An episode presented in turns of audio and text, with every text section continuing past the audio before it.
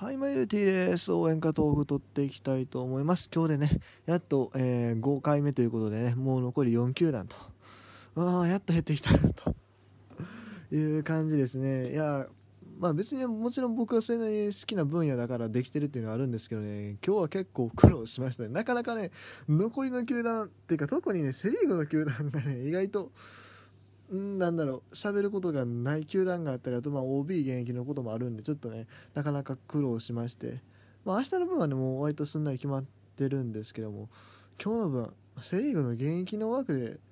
ていうのを考える時にちょっと現役じゃないか OB か。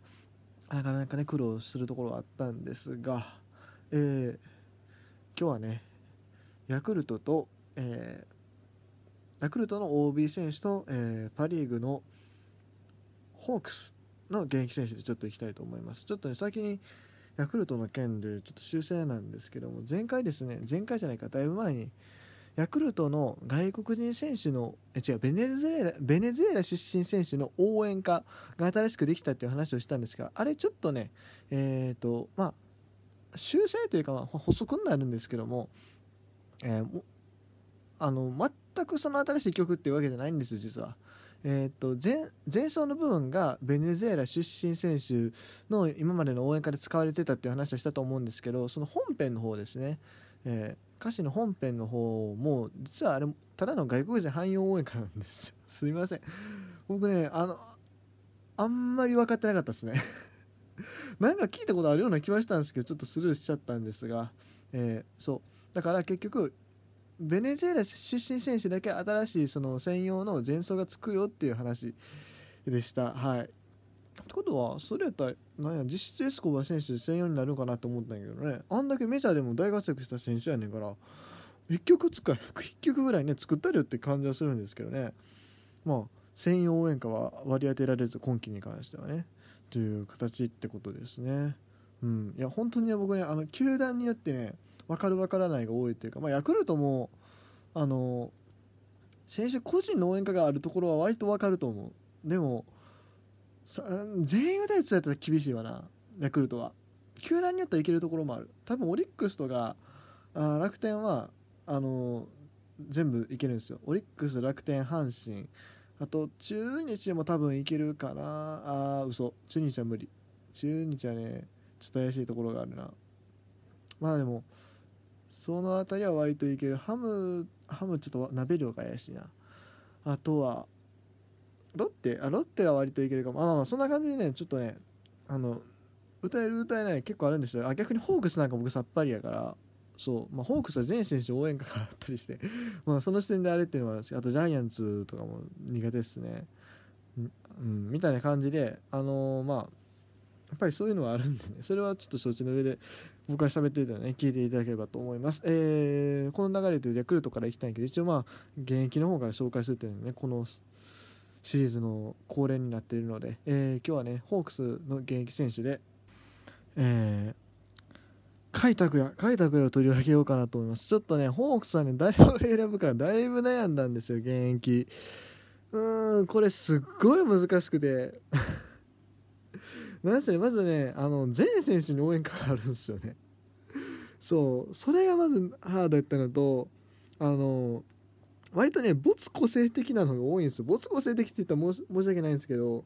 あのそう支配下の全選手に応援歌作るってことは逆に言うと選手の特徴をあんまり把握してない状態で応援団がも作ってるっていうのがあってなんだろうあんまりねその差異がわからないっていうかこの応援歌をその選手の必要があるみたいなのがたまにちょくちょくあるわけですよね。うん。とにかくすごいざっくりしたのが多いと。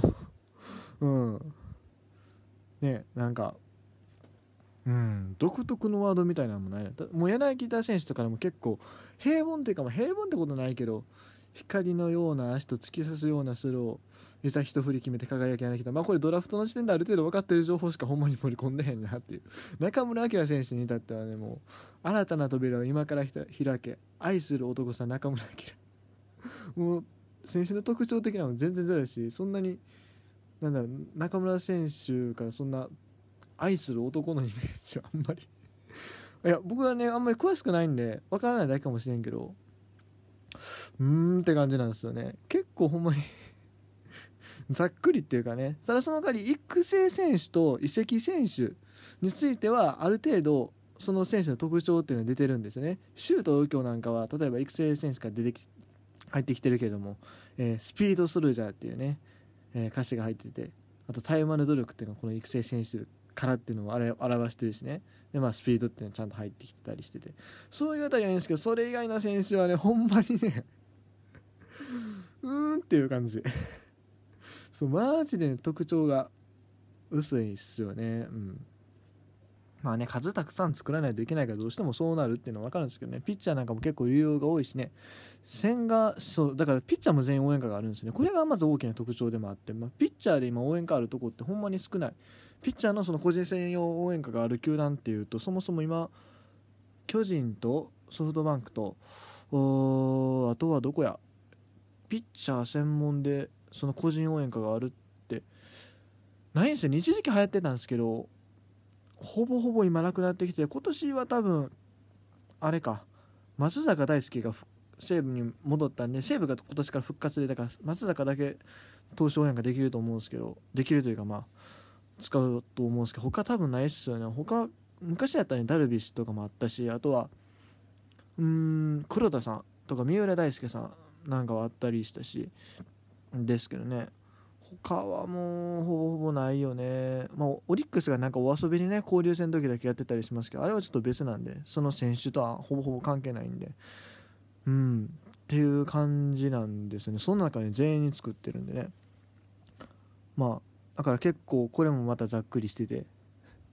千賀選手なんかあのフォークが代名詞なのにねその応援応援歌の中にフォークの字がないし別に落ちる球みたいなのもないしね。みたいな感じで。大変やなほんま作るんこれ、まあ、もちろんねスライダーとかねなんかそういう